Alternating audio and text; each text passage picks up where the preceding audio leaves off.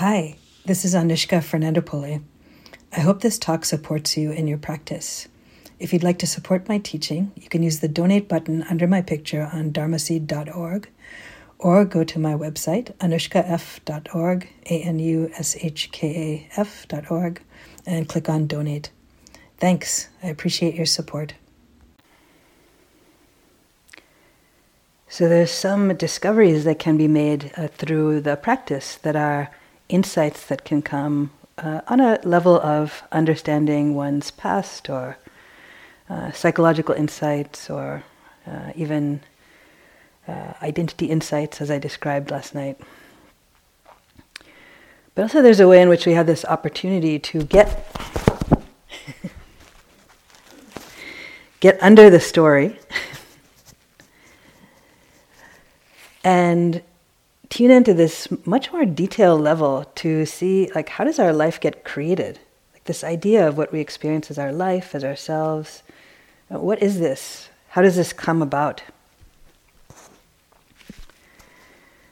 So we've already been doing that substantially through tuning into the experience of the body and emotions and thoughts. And you know, we've talked about sensory experience and how our life is these different uh, experiences arising passing so there'll be a sound, and then there's a thought about it, then there's a body sensation, there might be a smell, a thought about that, and so on. So this morning I want to focus on one uh, aspect of that is very helpful to tune into to understand particularly how a sense of uh, suffering arises for us.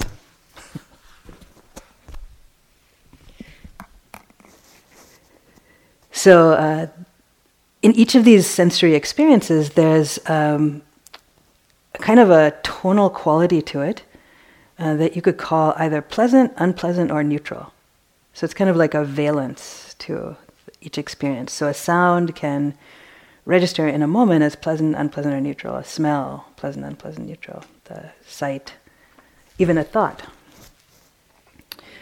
And then the helpful thing to recognize is that that just arises on its own and it can just be as it is. Like it's possible for there to be even a very strong, unpleasant sensation come up. And you could be with that and know it, but it doesn't actually have to be a problem in some way. Usually, however, our habitual response to the tonal quality, kind of the, the valence of this experience, is to react to it. And actually, to react to it in a very habitual way. So if it's a pleasant experience, like of a taste or a sight, we want more of it, right? Like we want more pleasant in our life. So then we lean into it. And then it's possible for the mind to get sort of obsessed with that. Like, I want more of that, I need more of that. If it's unpleasant, the reaction is that we push it away. So we want to get rid of it. Or we hate it. So when we hate it, we get obsessed with it in a different way, right? Like, want this to stop, must stop. And sort of the, the universe narrows in some way. And then with the neutral ones, we might have a tendency to kind of space out with them. You could check out and see if this is true. If, if the times in which you go into fantasy or story or just lose track of what's happening, you know, lose uh, some continuity of the mindfulness, it could be when there is something neutral, like neither here nor there. So then we end up bouncing around between pleasant and grabbing at it, unpleasant, pushing it away. Uh, and we have some idea that the problem is the sensation itself or the experience. And like, oh, if only this thing would stay, if only I could have more of this, or if only this thing would go away, uh, then I'd be happy. So, so there's a key to uh, aspect of of what can be learned and the insight that can be there is that it's possible for there to be some sense of well-being regardless of whether the experience that comes up is pleasant unpleasant or neutral. So our usual recipe for happiness is i'm going to line up all pleasant sensations for now till the rest of my life you know. Uh, so i'm going to only try and have people treat me the way I want to be treated and say things I want them to say to me at exactly the right time. And I'll only have all the food that I like, and I want the weather to be exactly how I like it to be. And I'll get the right clothes, I'll listen to the right music, you know. I'll have the perfect job, I'll find the perfect partner, I'll have the perfect wedding, you know. But this recipe usually doesn't work out, partly because most of this stuff is not under your control. Arguably, all of it is not under your control. The weather's constantly changing, and you kind of an impact the ways that your body is changing, let alone someone else who you might find who's put in the category of perfect partner, and jobs come and go, and food, and all this stuff. So, it's really helpful to tune into this aspect, this pleasant, unpleasant, neutral dimension, and also to notice the reactivity, because it's actually in the reactivity that there's suffering. And we think the problem is with the pleasant sensation, with the unpleasant sensation, with the thing we want or not want. But it's actually the wanting or the not wanting. It's actually that dynamic, that movement of mind that is the suffering, uh, the obsession, the addiction. Right? So we think, oh, if I get this thing, then it'll be fine. And sometimes we get the thing, and then we're like, oh, fine, phew, finally. But then a new thing pops up. So it's almost like there's a sort of insert photo here aspect to this dynamic. Insert photo here to the thing I need to have in order to make my life perfect, or thing I need to get rid of for everything to be okay. And it keeps changing. So that could be on a smaller level here, it could be like, oh, when uh, I find the exact right sitting posture where there's no unpleasant sensations in the body, or uh, if I get the last banana at breakfast, or, you know, retreat things. They used to have, uh, I was describing how this place used to be, they used to have, you know, at the mugs, um, they didn't all used to be the same color. I think they got them at some yard sale or something, but it was like a big random hodgepodge of mugs. So you would get one and it would be like world's greatest grandpa or, you know, something like that. But then you could notice, it was actually a very interesting practice because you could notice you get attached to that mug, you know. It's like, oh, I want to get world's greatest grandpa again, you know. so then you could see the mind as you're approaching the cup stand being like, where's world's greatest grandpa? Like? And then the whole world would narrow in that moment. It's like, oh, there's just me and the mug stand, right? And everything else, like everyone else, is just an obstacle to, uh, like me getting exactly what I want, which I really need to have. You know, the mind would tell this story. So in that case, it's you know, it's it's kind of humorous, um, especially since you haven't experienced this uh, urge for this mug thing here, maybe. Um, but observe, like, look during the day at how the mind sometimes just collapses on something like that, you know, and it's exactly that ridiculous. Whatever it is, like, I need this, I want this, I have to get this, I have to have this walking path, I have to have this, right? Uh, observe the suffering in the mind, and we think the problem is that I don't have the walking path or I don't have this thing or whatever, but actually, the suffering is in the leaning of the mind, you know, which is based in delusion. So we're kind of positing a permanence on something that is impermanent, that's going to change anyway, or that's going to be a temporary experience. So we can uh, practice and observe this in our experience, uh, both in the sitting and then as you go around in the uh, in your day here. So let, let's sit together for a little while.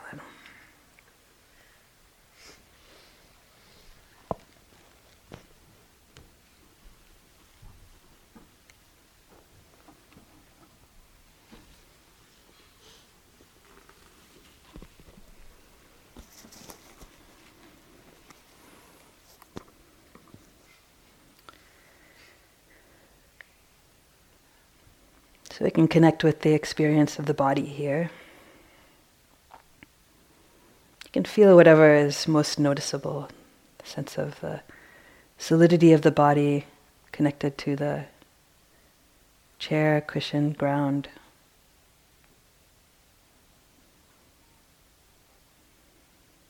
You could notice even the temperature, heat, coolness different in different places and changing.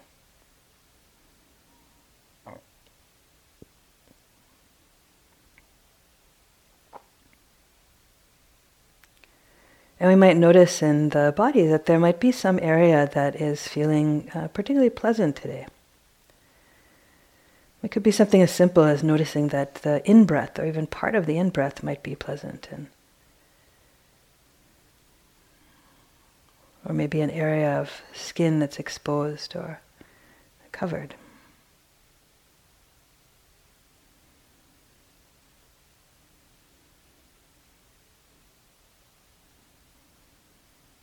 So you can see if you can notice this quality of the pleasantness of it.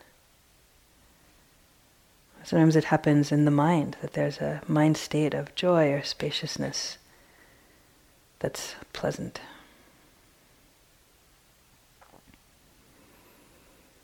And notice if you can meet this with mindfulness, allowing it to be just as it is.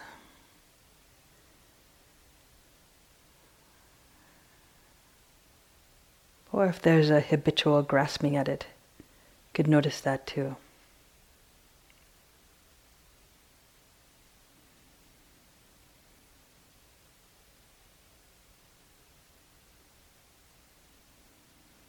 And just as this experience of the body has arisen, unscripted, unbidden, is there on its own, so too is the pleasant quality. Not you, not yours, just an aspect of the arisings.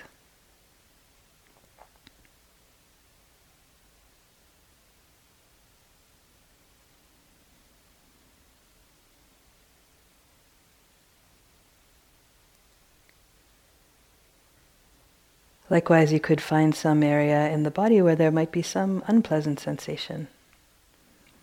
It might be strongly unpleasant that you would label pain, or it could be even just low grade unpleasant and discomfort.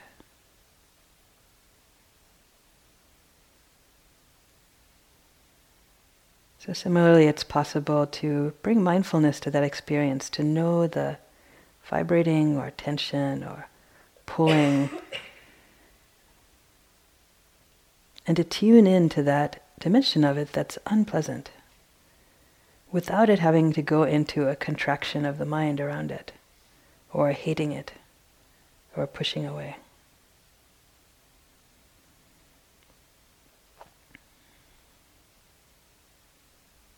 Notice how this sensation changes, and even within one experience, there can be a variation of unpleasant and then neutral and unpleasant or even pleasant thrown in sometimes. This too is subject to change and not ours. There can be no ownership.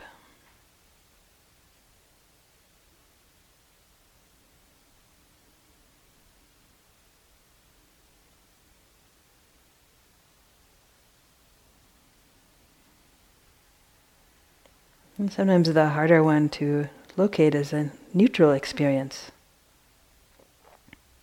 So we're not used to paying attention to that. So is there some experience that's neither pleasant nor unpleasant?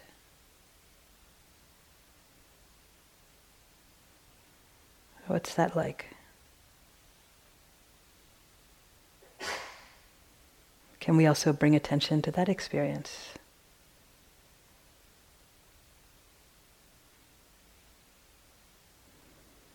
It could be the experience of breathing, or some part of the breath also feels fairly neutral.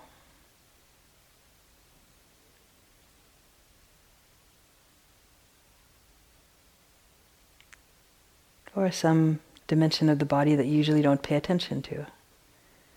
Experience of nose or chin.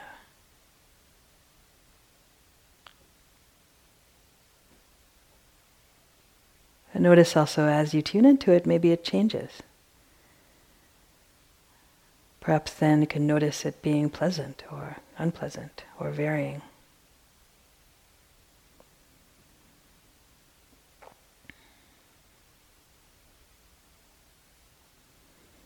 And see what is the relationship of the mind to this experience.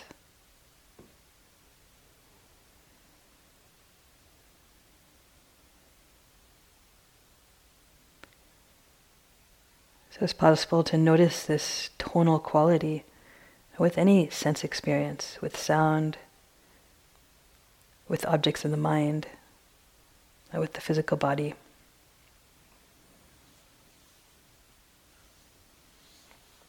You notice particularly if you have some urge to move or itch.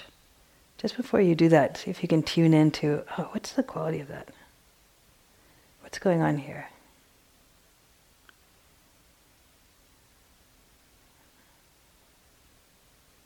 And notice what the energetic movement is towards pushing that away, changing that.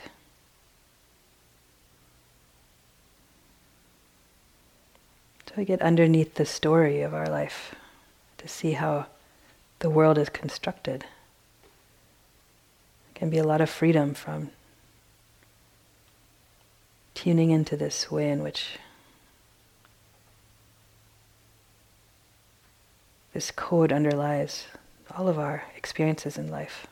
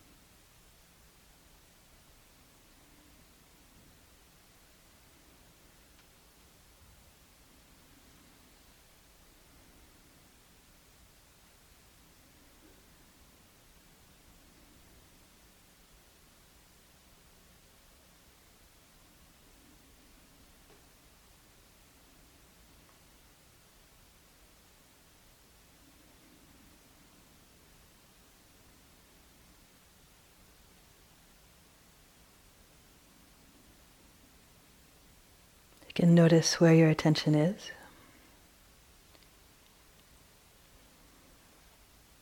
And whatever that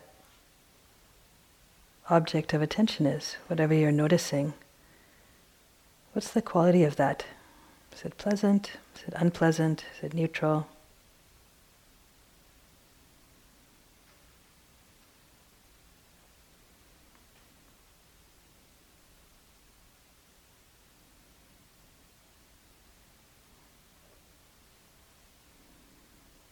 And what's the relationship to that? Is there openness? Is there pushing away? Is there a grabbing at? Energetically, a clinging, grasping.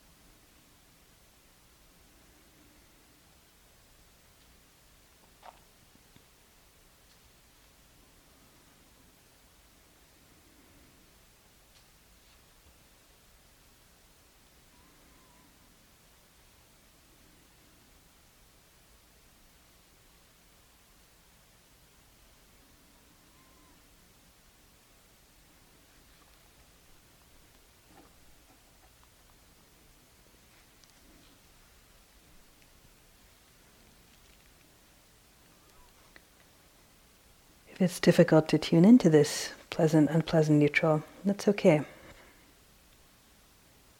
Just continue with your practice of awareness in whatever way is known to you now.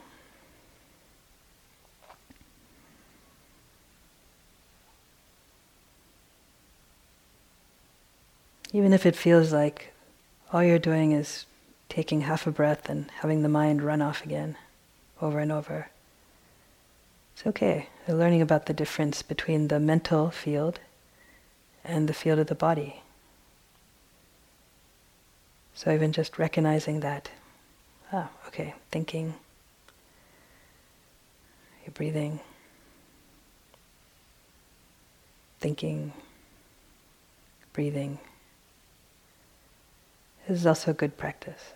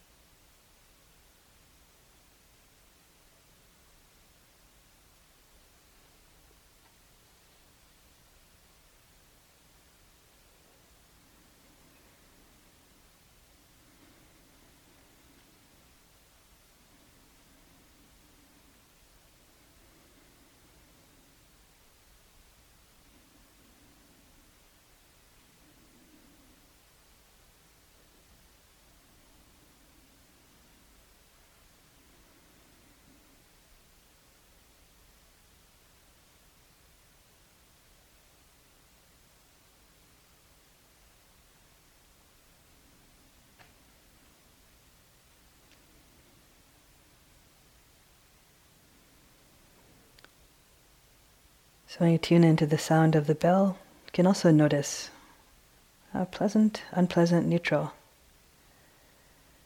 And does it change or waver as the sound passes? And then other sounds in the room that you might hear. What's the tonal quality of that an experience? And is there any reaction in the mind?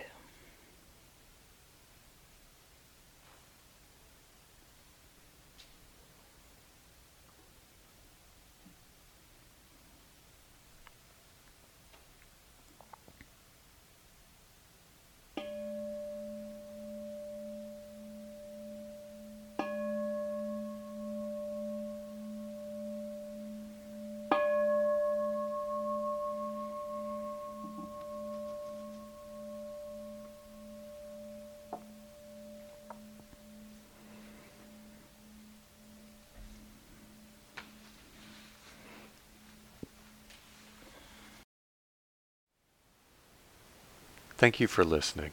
To learn how you can support the teachers and Dharma Seed, please visit dharma dharmaseed.org slash donate.